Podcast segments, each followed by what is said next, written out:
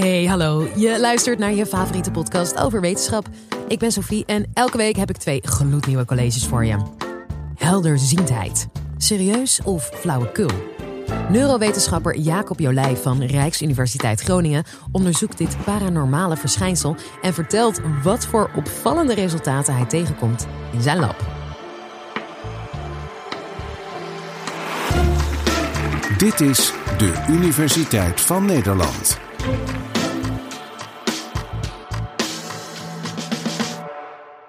Misschien heb je het zelf wel eens meegemaakt. Je dacht net aan een oude vriend of vriendin en nog geen minuut later krijg je een appje van hem of haar om weer eens af te spreken. En ongetwijfeld heb je wel eens sterke verhalen gehoord over die ene persoon die na een nare droom besloot om toch niet met een vlucht mee te gaan die vervolgens crashte. Een bijzonder voorgevoel voorspellende droom. Bijna 80% van alle Nederlanders heeft zoiets wel eens meegemaakt. Paranormaal, zeggen sommige mensen. Puur toeval, zeggen veel anderen. Of je er nou in gelooft of niet, bijzondere paranormale zaken zoals helderziendheid en telepathie spreken tot de verbeelding. Niet alleen tot dat van het grote publiek. Zelfs de Amerikaanse CIA die heeft van de jaren 70 tot de jaren 90 een programma gerund waarin helderzienden op afstand spioneerden in de toenmalige Sovjet-Unie. En uiteraard had de KGB, de geheime dienst van Rusland, een eigen programma om terug te gluren bij de Amerikanen. Maar ja, dat veel mensen ergens in geloven wil niet zeggen dat het waar is. Volgens verreweg de meeste wetenschappers kun je rustig aannemen dat helderziendheid, telepathie en andere buitengewone vermogens pure science fiction zijn. Paranormale verschijnselen zijn in strijd met de natuurkunde. En daarbij is het wetenschappelijke bewijs voor het bestaan van deze fenomenen flinterdun. Kortom, het serieus bestuderen van paranormale verschijnselen is niet de meest handige carrière stap voor een wetenschapper. En toch bestudeer ik wonderlijke dingen zoals helderziendheid en bijzonder toeval. In dit college leg ik je uit waarom. Psychologie is als wetenschap ontstaan aan het eind van de 19e eeuw. De eerste psychologen die bestudeerden dingen als geheugen en waarneming.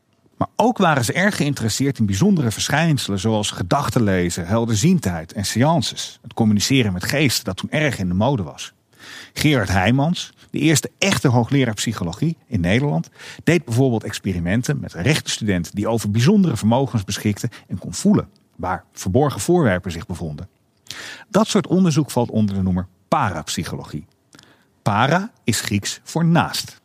Parapsychologie is het deelgebied van de psychologie dat zich bezighoudt met zaken die naast de gewone psychologie vallen. Bij parapsychologisch onderzoek werd bijvoorbeeld onderzoek gedaan naar de bijzondere gaven van paragnosten, zoals Gerard Croiset, zeg maar de Dirk Ogilvie van de jaren 50. Maar daarnaast werden er ook proefjes gedaan, zoals Gerard Heijmans deed. Zo keken onderzoekers bijvoorbeeld of mensen in staat waren om alleen met hun geesteskracht voorwerpen of apparaten te beïnvloeden. Denk maar aan Yuri Geller, die beweert lepels om te kunnen vormen met zijn geest. Dat noem je psychokinese, het beïnvloeden van voorwerpen of apparaten met je geesteskracht. Joseph Ryan, een van de eerste parapsychologen in Amerika in de jaren 30, liet proefpersonen honderden keren met een dobbelsteen gooien om te onderzoeken of deelnemers de uitkomst van een worp met hun geest konden beïnvloeden. In andere proefjes moesten deelnemers kijken naar plaatjes terwijl ze gekoppeld waren aan de stressmeter. Sommige plaatjes waren heel kalm, zoals een foto van een bos bloemen. Maar andere foto's wekten stress op, zoals een foto van een explosie. Een computer bepaalde telkens volkomen willekeurig welk plaatje er getoond werd. De onderzoekers wisten dit dus zelf ook nooit. Ook nooit. Met een stressmeter werd gemeten hoeveel stress die plaatjes opwekten. En natuurlijk bleken spannende plaatjes meer stress op te wekken dan kalme plaatjes. Maar het gekke was dat stressvolle plaatjes al stress opwekten voor het plaatje op beeld kwam. Een soort helderziendheid dus. Maar als er dit soort bewijs voor paranormale krachten is, waarom heeft de parapsychologie dan zo'n slechte naam? Dat het zelfs als pseudowetenschap of nepwetenschap op Wikipedia staat. Hier zijn twee redenen voor. Ten eerste zijn paranormale verschijnselen in strijd met de natuurkunde. Gebeurtenissen zien of aanvoelen die zich in de toekomst gaan afspelen. Dat zou betekenen dat informatie uit de toekomst kan tijdreizen naar het verleden. En dat kan helemaal niet. En apparaten beïnvloeden met je geest, dat kan ook niet. Om een apparaatje te beïnvloeden moet je er een natuurkundige kracht op uitoefenen, zoals erop drukken of het apparaat in een magnetisch veld plaatsen. Dat soort krachten zijn nooit waargenomen in psychokinese-experimenten. Dat iets niet past in ons wereldbeeld is op zich nog geen reden om direct te zeggen dat het onmogelijk of onzin is. Zeker als het bewijs voor onmogelijke fenomenen zich opstapelt, dan stellen we uiteindelijk dat wereldbeeld bij. Dat is vaker gebeurd. Denk bijvoorbeeld aan het idee dat de aarde om de zon draait in plaats van omgekeerd, of aan de evolutieleer. Maar het veranderen van een wetenschappelijk wereldbeeld doe je niet zomaar. En daar zit het grootste probleem. De soms spectaculaire resultaten uit parapsychologisch onderzoek zijn heel moeilijk te herhalen. Er zijn genoeg sceptische onderzoekers die geprobeerd hebben om de proefjes met bijvoorbeeld helderziendheid of psychokinese te herhalen, maar eigenlijk altijd zonder succes. En ook parapsychologen zelf lukt het vaak niet om ze te herhalen. Als het bewijs voor buitengewone verschijnselen uitblijft, dan is het misschien niet zo vreemd dat er niet meer zoveel aandacht aan dit type onderzoek besteed wordt. En eigenlijk is dat jammer. Want er is misschien wel degelijk wat aan de hand als je wat dieper graaft in al die gekke resultaten. En om dat wat beter te begrijpen, moeten we eerst even flink uitzoomen. Wetenschappelijk gezien dan. Ik zei net dat parapsychologische resultaten onmogelijk zijn. Je kunt met je geest niet rechtstreeks apparaten beïnvloeden of de toekomst lezen, want dat is in strijd met de natuurkunde. Maar als ik dat zeg, dan doe ik daarbij wel een aanname. Namelijk dat mijn geest of mijn bewustzijn zich ook houdt aan de wetten van de natuurkunde. Dat is geen gekke aanname. In de hersenwetenschappen zeggen we wel: je geest is wat je brein doet. We hebben nog geen idee hoe precies, maar we gaan er wel van uit dat bewustzijn een product of een gevolg is van je hersenactiviteit. En hersenactiviteit kan je meten met een hersenscanner. Omdat die hersenactiviteit in de basis een natuurkundig verschijnsel is, is je bewustzijn dat ook. En moet je bewustzijn zich houden aan de wetten van de natuurkunde. Toch zijn er in de geschiedenis meerdere filosofen geweest die deze aanname in twijfel trokken. De Griekse filosoof Plato bijvoorbeeld meende dat de ziel of de geest en het lichaam twee gescheiden dingen waren. En dat de ziel als het ware opgesloten zit in het lichaam. In de Oosterse filosofie denken ze daar weer heel anders over. Veel Oosterse filosofen gaan ervan uit dat jouw bewustzijn onderdeel is van een veel groter universeel bewustzijn. Maar hoe moet je daar nou onderzoek naar doen? Een kosmisch bewustzijn kun je niet in een hersenscanner leggen. Nou, daar zijn wat ideeën over. Eén mogelijkheid is om te kijken naar bijzonder toeval. Toen ik ooit op een congres was in Amerika, reed ik van het vliegveld naar mijn hotel. En op het eerste grote reclamebord dat ik tegenkwam stond een hele grote advertentie voor Hotel Exeter. Eenmaal in mijn eigen hotel aangekomen viel mijn oog op een verhaaltje over een bijzonder huis in het Engelse stadje Exeter. En het huis mocht je alleen kopen als je ook de tuinschildpad erbij zou kopen. Dat was betekenisvol toeval omdat ik net voor dat congres gesolliciteerd had bij de universiteit in dat stadje. En na het congres de baan aangeboden kreeg. De bekende psycholoog Carl Jung noemt dit synchroniciteit. Dat betekent betekenisvol toeval. Jung was geïnteresseerd in dit soort toevalligheden omdat het volgens hem iets vertelde over een diepere werkelijkheid. Hij heeft hier veel over nagedacht met natuurkundige Wolfgang Pauli. Pauli had ook te maken met bijzonder toeval, maar niet van het leuke soort. Pauli was theoretisch natuurkundige. Hij bedacht en rekende aan formules waar experimenteel natuurkundigen in hun laboratoria proefjes mee konden doen. Pauli ging graag op bezoek bij die laboratoria, maar overal waar hij kwam ging toevallig altijd de apparatuur stuk of mislukte de experimenten. Er was zelfs een naam voor, het Pauli-effect. En Pauli was er heilig van overtuigd dat dit effect echt was. En het was een van de redenen dat hij contact opnam met psycholoog Jung. Pauli en Jung die hebben heel veel nagedacht over hoe je bijzonder toeval zou kunnen verklaren. En ze kwamen, net als in de Oosterse filosofie, tot de conclusie dat je naast de fysieke wereld misschien wel een soort psychische wereld hebt. Waar mensen en gebeurtenissen ook met elkaar verbonden kunnen zijn op een manier die je in de fysieke wereld niet direct kunt afleiden uit natuurkundige formules. Een visie die ze het Unus Mundus model noemden. En in dit idee is bewustzijn niet iets dat in je brein gebeurt, maar iets dat ingebakken zit in het universum synchroniciteit, bijzonder toeval, diepere werkelijkheden. Het klinkt allemaal weer heel zweverig. En natuurlijk is er ook heel wat terechte kritiek. Want, tja, achteraf kun je overal wel een leuk verhaal bij verzinnen. Zo toevallig is heel veel bijzonder toeval. ook weer niet als je erover nadenkt. Denk maar eens terug aan dat Exeter-verhaal dat ik je net vertelde. Er zijn best veel hotels die Exeter heten. Het is best een bekende stad. En daarbij, ik had net gesolliciteerd in die stad. En dat heeft er mogelijk voor gezorgd dat mijn aandacht eerder uitging naar die advertentie of dat verhaaltje in de krant. Stel dat ik niet gesolliciteerd had, ja, dan was het hele hotel Exeter of het verhaal in de krant me niet eens opgevallen. Toeval in het wild is heel lastig te bestuderen, omdat je niet echt kunt zeggen wanneer iets nou echt toevallig is. Het zou mooi zijn als we dat in een experiment zouden kunnen doen. En laat dat nou net zijn wat onderzoekers in de parapsychologie al heel lang doen. Eigenlijk zijn parapsychologen ook op zoek naar bijzonder toeval. Laten we even teruggaan naar die experimenten van Ryan, waarin deelnemers met hun gedachten een dobbelsteen op 6 moesten zien te gooien. Ik ga dat proberen. Voor het gemak pakken we er even een dobbelsteen bij. Stel nu dat ik deze dobbelsteen gooi en met mijn gedachten op 6 ga laten komen. Het zou natuurlijk heel toevallig zijn als het lukt. Even goed focussen. Oké, daar gaat hij. Helaas, het is een 5.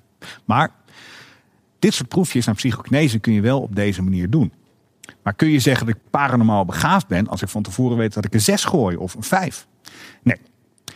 Zo willekeurig is het namelijk niet. Als we even in slow motion terugkijken naar het gooien van die dobbelsteen, dan zou ik kunnen berekenen hoe hoog die, die dobbelsteen gooit, met hoeveel kracht, hoe ver, op wat voor ondergrond die terechtkomt. En als ik al die elementen bij elkaar optel, dan zou ik kunnen voorspellen op welk getal die dobbelsteen landt. Het is dus misschien wel willekeurig, maar niet onvoorspelbaar. Tegenwoordig doen we dit onderzoek dan ook niet meer met echte dobbelstenen, maar met computers. Een computer kan ook prima willekeurige getallen produceren. Alleen loop je daar ook tegen problemen aan als je paranormale gaven wil onderzoeken.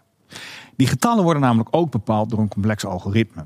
En hoewel er in het eerste gezicht totaal geen logica in die getallenreeksen te zien zijn, is het net als met die dobbelsteen niet geheel onvoorspelbaar. Als je de beginconditie van het algoritme kent, dan kun je zo uitrekenen hoe de reeks getallen eruit komt te zien. Algoritmes zijn dus ook geen goede manier om paranormale gaven te onderzoeken. En daarom gebruiken onderzoekers in de parapsychologie geen echte dobbelstenen of computeralgoritmes, maar zogenaamde elektronische dobbelstenen. Dat zijn apparaatjes met een elektrische, een optische of zelfs een radioactieve schakeling die op basis van natuurkundige principes willekeurige getallen produceert. Het is fundamenteel onmogelijk om te voorspellen wat zo'n apparaat gaat doen, al zou je elke elektrische schakeling in het apparaat kennen. En daar worden die apparaten ook op getest. Ze worden naast gekke experimenten namelijk vooral gebruikt, bijvoorbeeld voor het versleutelen van gegevens of het runnen van een online casino. En inderdaad, in experimenten waarin mensen zo'n apparaatje met hun geest moesten proberen te beïnvloeden, bijvoorbeeld door het apparaatje meer even dan oneven getallen te laten produceren, wordt vaak niets gevonden. Het apparaat lijkt zich niets aan te trekken van de deelnemer of van de hoop van de onderzoeker een spectaculaire ontdekking te doen. Maar wat blijkt nou?